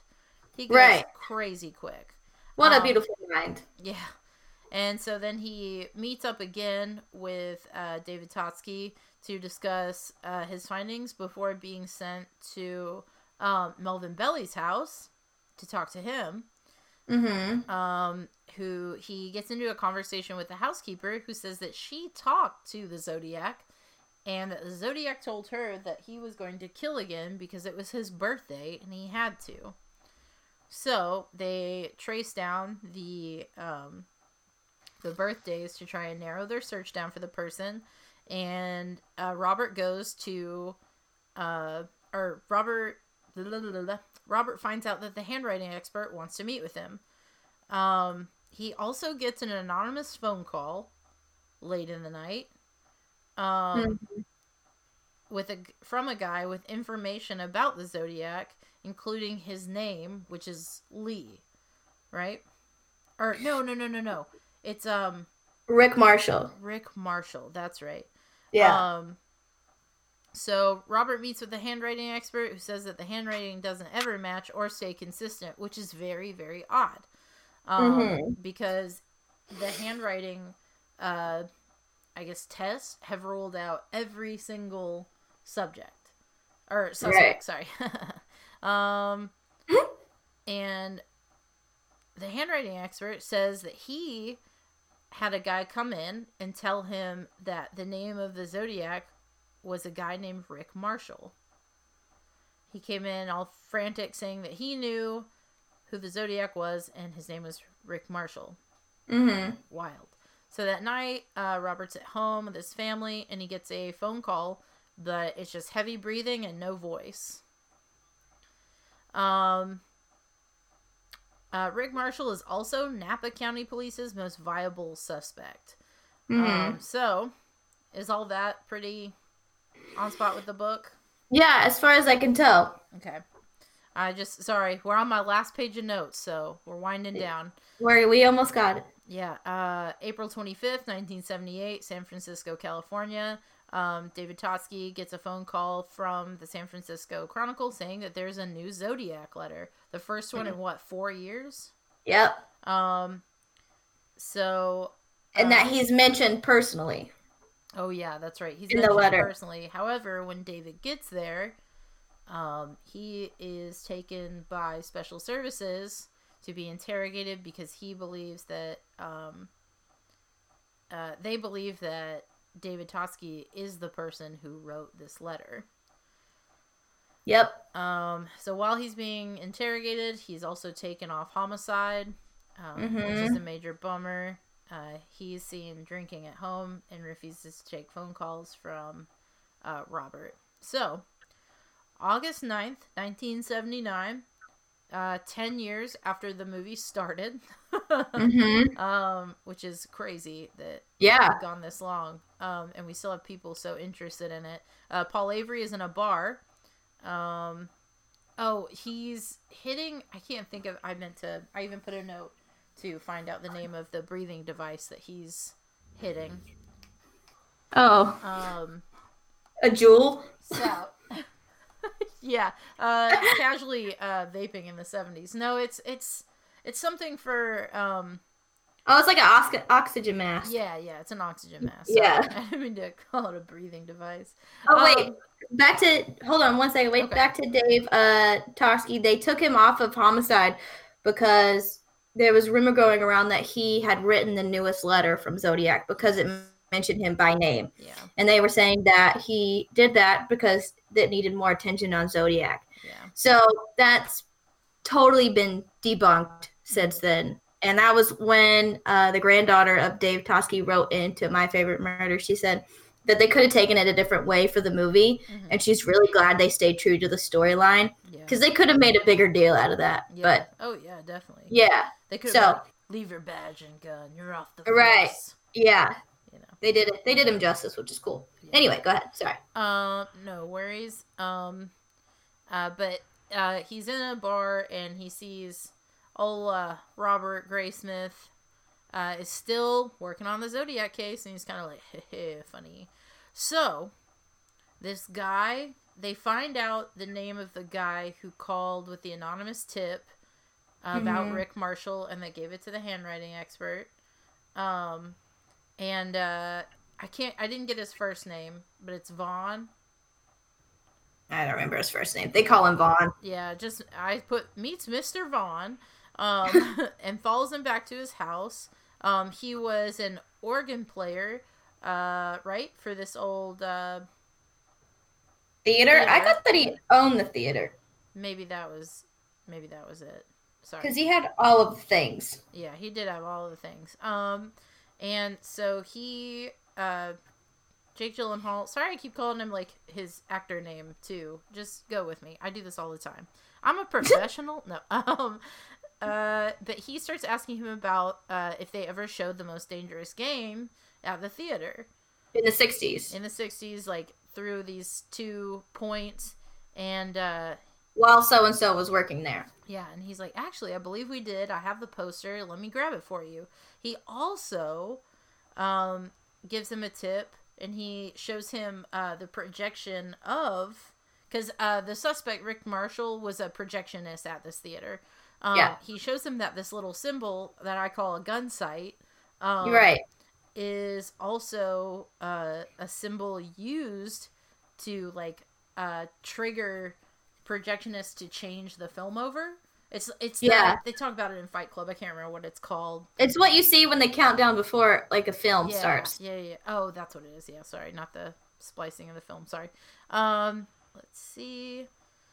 Um, he also discovers that the handwriting on the poster is the closest to the zodiac. Um, but in that moment, he goes, uh, Mr. Vaughn uh, tells him that Rick Marshall didn't do that poster and that he did it. Yeah. And Graysmith is like, no, he wrote this poster because he's so fixated that this is the guy. Yeah, he's got that it. he needs everything to align Yeah. so that this works. And he's like, no, I wrote that poster. I did. That was me. Yeah. And so And he then- just like freaks out. Yeah. Well, so he asked Jake Gyllenhaal to come down to the basement. I can't remember Mhm. what they were looking for, but I just remember being like, "Why would you ever say yes?" The record. They're um, looking Oh. at the record. And so in earlier in the movie in one of the Zodiac letters, he said something about in my basement. And someone says, That's weird. No not many people in LA have basements. Yeah. And so when this guy's like, Come down to the basement, let's look at this thing, and he's like, You have a basement? Or he said nobody has a basement in LA, and the guy turns and is like, I do. And you're like, Is this the guy? Yeah. What? You get super creep and like the the the light gets kind of darker Oh, in yeah. the shot, like it gets super creepy. Oh yeah. So they go down to the basement and this guy's like walking around and the basement is so massive that he has to turn on a light in like every section he goes to. oh I know, it's the worst. yeah. Um, and he goes down there, and while he's down there, uh, freaking Robert hears footsteps. He sees a board swell, and he hears footsteps Mhm. above him, and he says, Mhm. "Are you the only guy in the house?" And he doesn't answer him. Why would you not just freaking answer him? Like, if you're not guilty, answer him. And Answer it. Um, he is like, "Oh, here it is. Is this what you're looking for?" He doesn't find it. One of the two. Either way, uh, Robert's like, "I have to go now," and like runs up the stairs. Bolts. Yeah, uh, like takes them like four at a time. And Jake Gyllenhaal's got some long legs, but he's stretching for. um, but uh, he manages eventually to escape the house. The door's locked. The guy lets him out. Um, and when he gets home, his wife he's left with a note in an empty empty house saying that his wife is taking the kids to mom's and don't call. left with the kids don't call um so as bothered as he is by that he's got a mission he's on a mission he's going to meet a woman named linda the next day in prison who knew uh, darlene who was the first murder at the beginning of the movie not ever but that murder um, What are you? so and while she's played by someone really famous too um i can't remember her name though uh, Hold please. Uh Clea DuVall? Yeah Clea DuVall? Yes, yes, that's it. Um, she's been in a lot. Yeah. Um, but uh, she reveals to him that uh, there was a weird guy that would like show up to Darlene's like parties, and uh, or she showed up. He showed up to this paint party where they were Mhm. like painting her new house, and that Mhm. he would like he dressed in a tuxedo and brought her gifts and like just was Sat in a chair. Yeah, didn't in the talk to corner. Um, yeah. and she said he had been like talking to her for a long time and she was always kind of weirded out by him but didn't want to stop like didn't Yeah. want to upset him pretty much because Right. she wasn't sure what he was capable of Right. um and that he was he was like do you remember his name and she's like yeah i think it was like short for something maybe it was like and he's like it's rick isn't it? It's rick. And she's like no that wasn't his name. And he's like i know it's rick. You don't know anything linda. Yeah. and then Yeah. so he's getting ready to walk out and she goes it's lee. It was lee. I know it for a fact. His name was lee. And he's like like all of the all of the images and everything just you can see swooshes back in front of his eyes like what? Yep. Um, so the next scene is um, Robert banging on the door, walls, windows, everything of poor uh, David Toschi's house, um, where he has a folder that has uh, Lee Allen's ID in it, and that his birthday matches with that of uh, the date that was left to the housekeeper mm-hmm. by the zodiac. Um, so uh, they go over a matching timeline uh, from when the letters stopped For They go over a timeline through everything. Yeah, but the big like to me the big ticket was like Yeah. the letters stopped because at a certain point and Arthur Lee Allen was just so happened happened to be arrested for child molestation and put in Mhm. jail for 4 years. It Yep. was also discovered that he lived less than 50 feet away from Darlene growing up. Yep. across the street. Yep. Um so, fast forward to December 20th, 1983, Vallejo, California. Robert Smith walks into an Ace Hardware, which shout out to the Ace Hardware I go to twice a week. Uh, Ace is the place. Ace is the place. You got your shit. That's their line. No. Um, it's not. Um, and a man turns around and freaking Robert Graysmith is locking eyes with Arthur Lee Allen himself as an employee. hmm So, seven and a half years later, in Ontario, Canada, August 16th, 1991, the, there's a man walking through an airport hmm and freaking, uh, Jimmy. uh, well, um, sorry, uh, Robert's book is on the shelves. He's Oh, yeah. Published. He's a Yep. published man. Um, but he sits down in this airport, uh, like, I guess, like employee break room, Yeah. and in walks Jimmy Simpson, my man from Stay Alive, and freaking It's Always Sunny in Philadelphia. Um, and it is revealed that he is what's his name, the guy Mike. that got shot. Mike Mageau. Mike Mageau from the very, very beginning of the movie, and he is being asked to identify the shooter um, that shot, or the shooter. And Mhm. he confirms that it is Arthur Lee Allen. He is. And this is and this is a cop we haven't seen. It's not anyone that's Yeah. like super, you know, maybe he's into it, maybe he's not.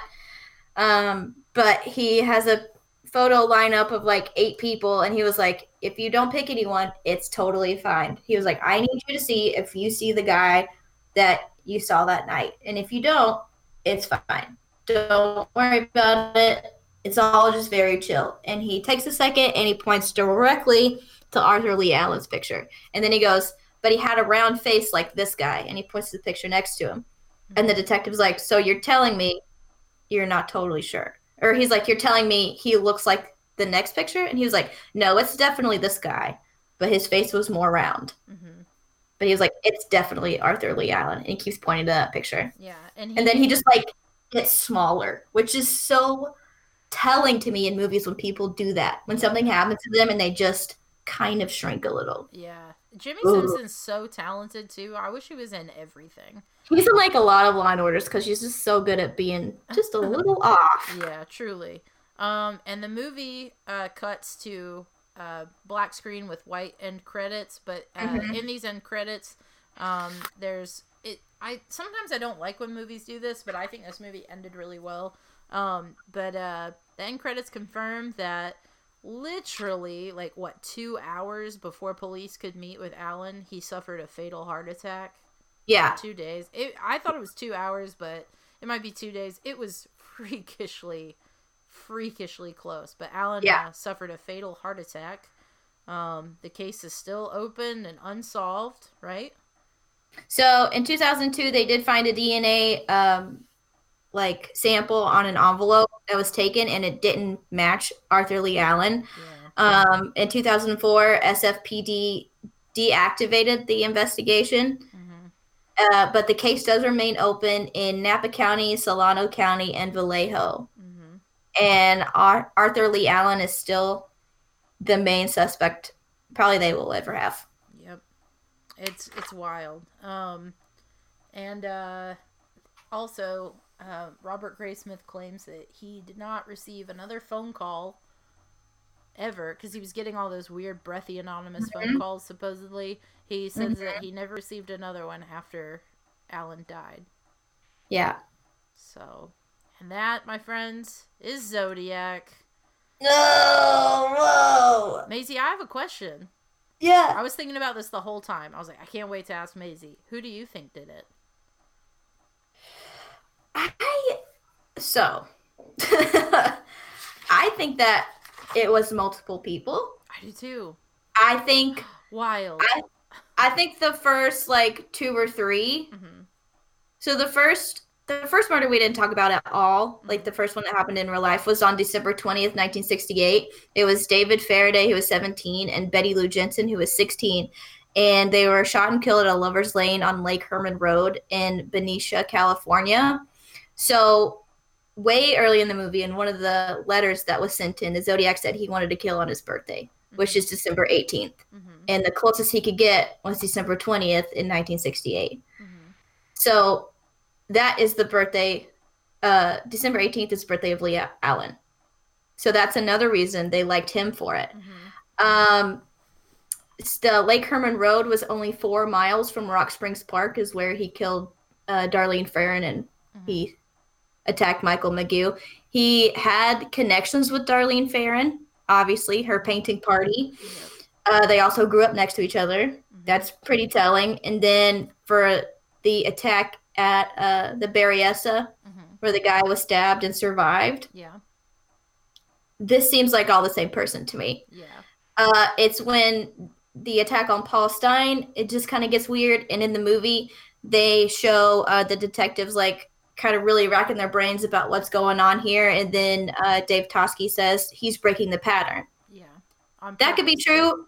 Yeah, on purpose, but I think that's just a separate person. I think he his main suspect was Darlene. I think it was Mhm. Arthur Lee Allen, and I think his main victim, sorry, victim, hundred percent, was Darlene Ferrin. Mhm. And he killed before and he killed after Yeah.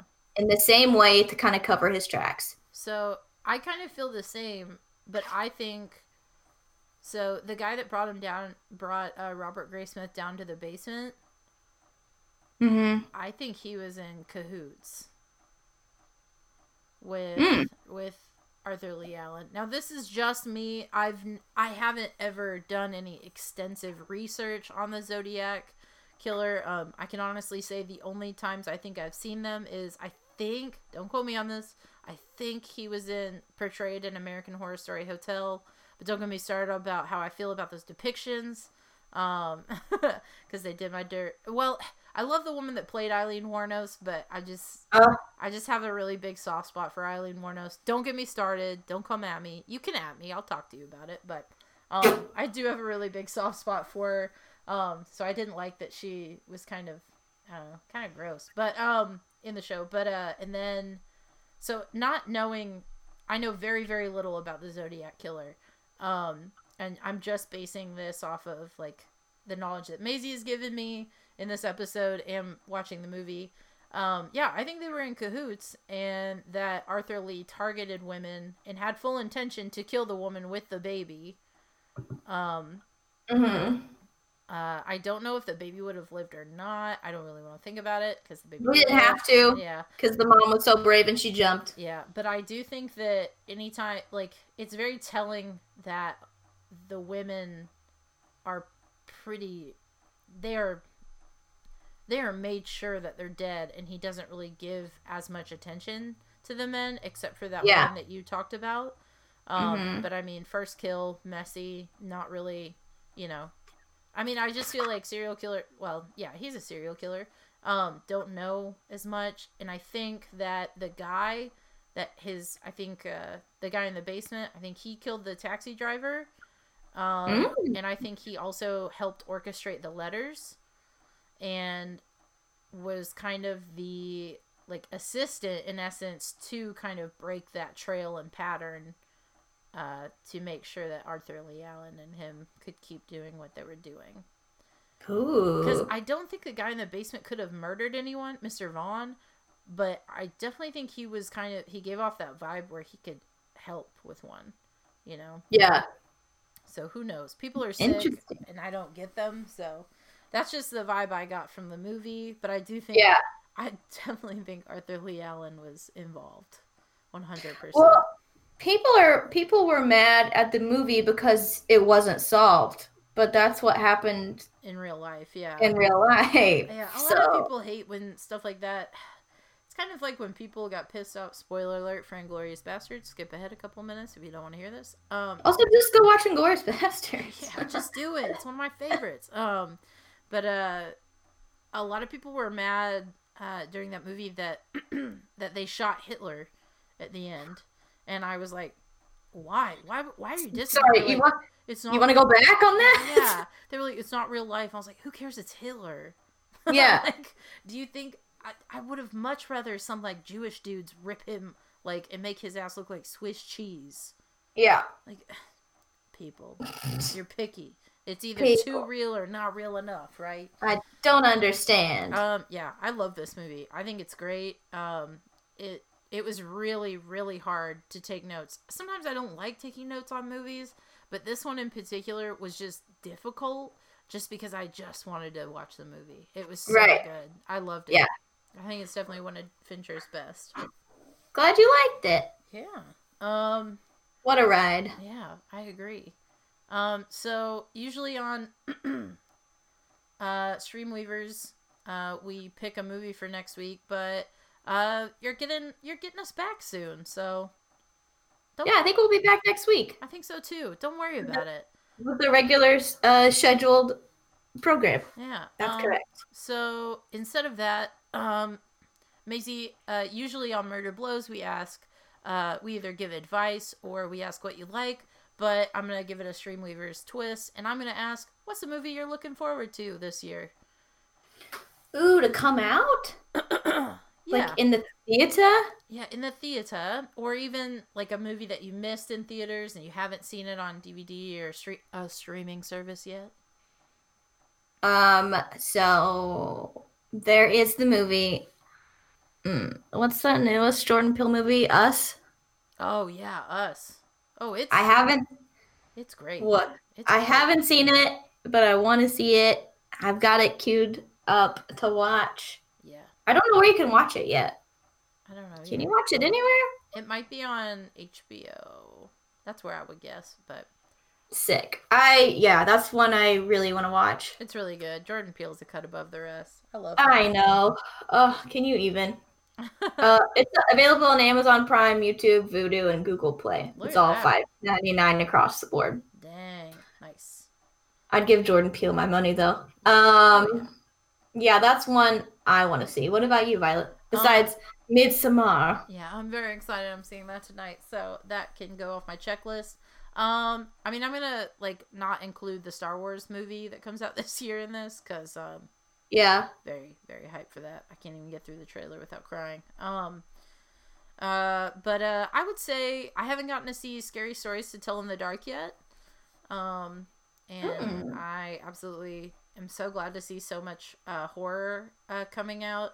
Uh, I also haven't gotten to see uh, Ready or Not, uh, which looks really good. Another horror movie. Um, and last but not least, I think my most anticipated film for this year has to be Doctor Sleep. Um, What's that? for those of you that don't know, it's the sequel to The Shining. um, yeah, uh, and for those of you that double don't know and don't listen, I've I'm sure I've mentioned that I'm doing a Stephen King book a month uh, for a year with Magical Goo Jelly, and I tried it last year. Uh, I got close, but this year I'm doing it, and uh, in uh, September I'm reading The Shining, uh, and then in October I'm reading Doctor Sleep to prep for the release. It stars Ewan McGregor. It's gonna be amazing. I You're blowing my mind right now. yeah, I'm so excited. Um, I can't. And it? Oh yeah. I was gonna, it chapter two, but that's obvious. yeah, that comes out next freaking week. So excited. Oh wait. So yeah, I'm loving all the Stephen King uh, stuff coming out. I didn't love Pet Sematary, but uh, I can let it slide. Um, and then I think another one of his uh, short stories, "In the Tall Grass," is being made into a movie. Um, who's got a pretty good cast, and freaking Castle Rock comes back October 23rd. I know it's not going into theaters, but uh, Castle Rock Misery comes out starring Lizzy Caplan as Kathy Bates' character. Stop! I can't Google fast enough. I know. I'm telling you. Um, so if you guys are excited for a movie, let us know uh, at Murder Blows or at Stream Weavers. Let us know. Uh, if you like uh, more stuff like this, uh, head on over to Stream Weavers and check us out. We're available on Spotify, Google, iTunes, anywhere podcasts are available. Um, So excited for Lizzy Caplan again. oh my god, I'm gonna scream. I love her. I'm obsessed. Oh yay! I watched like Um, three episodes of True Blood for her. Oh, I will never. Sorry, Lizzy. That ain't me. I'm not gonna pretend like it is. Uh, really quickly, you should also go check out our friends at Arcadian.com and BlankSlateLabs.com. Arcadian makes fire hair products. They have a banana face wash that's out right now. I haven't tried it yet, but I'm very intrigued. Uh, they have a they have a make a clay pomade that John uses every day on his hair. Uh, I love their scruffy hand scrub hmm makes my gross barista hands feel like baby hands and i love it um, check them out at arcadiangrooming.com you can use the code murder blows for 15% off at checkout. Also check out our friends at blank slate labs. Uh, you can check out um, they've got uni oil i use on my face every day. They have a lip scrub violet likes to eat but we're not we're not promoting snacks via skincare products. Um, they have a body scrub that Sasha uses to de-stress. Um, I Coffee mask. A coffee mask. Oh yeah, I'm out of that. That makes me sad. Me. Uh, um, yeah, check them out. Both solid, super solid companies. Check out the reviews online. We're not bullshitting you. They have Instagram accounts, BlankSlateLabs.com and ArcadianGrooming.com. Um, both sites you can use the code Murder Blows all lowercase to get 15% off at checkout. Tell them we sent you and we love them and we haven't shouted them out in a while because we've been on vacation. So betcha. thanks for that. Um, all right, guys. This has been the Stream Weavers takeover uh, of Murder Blows, and uh, we'll be back to our regular scheduled programming. I believe Sasha's gonna take us to a foreign land, um, like a genie. excited. Um, it's gonna be great. Uh, that wasn't a clue. I was trying to think of a, an Aladdin reference because I was giving off like very like magic carpet ride vibes. Anyways, I see. That was wild. Adios. Um, Bye. Oh, hold on. Wait, I need a quote. What? I need a quote. This is us crossing streams. Oh. All right. Bye. I don't, I don't have a quote from the movies.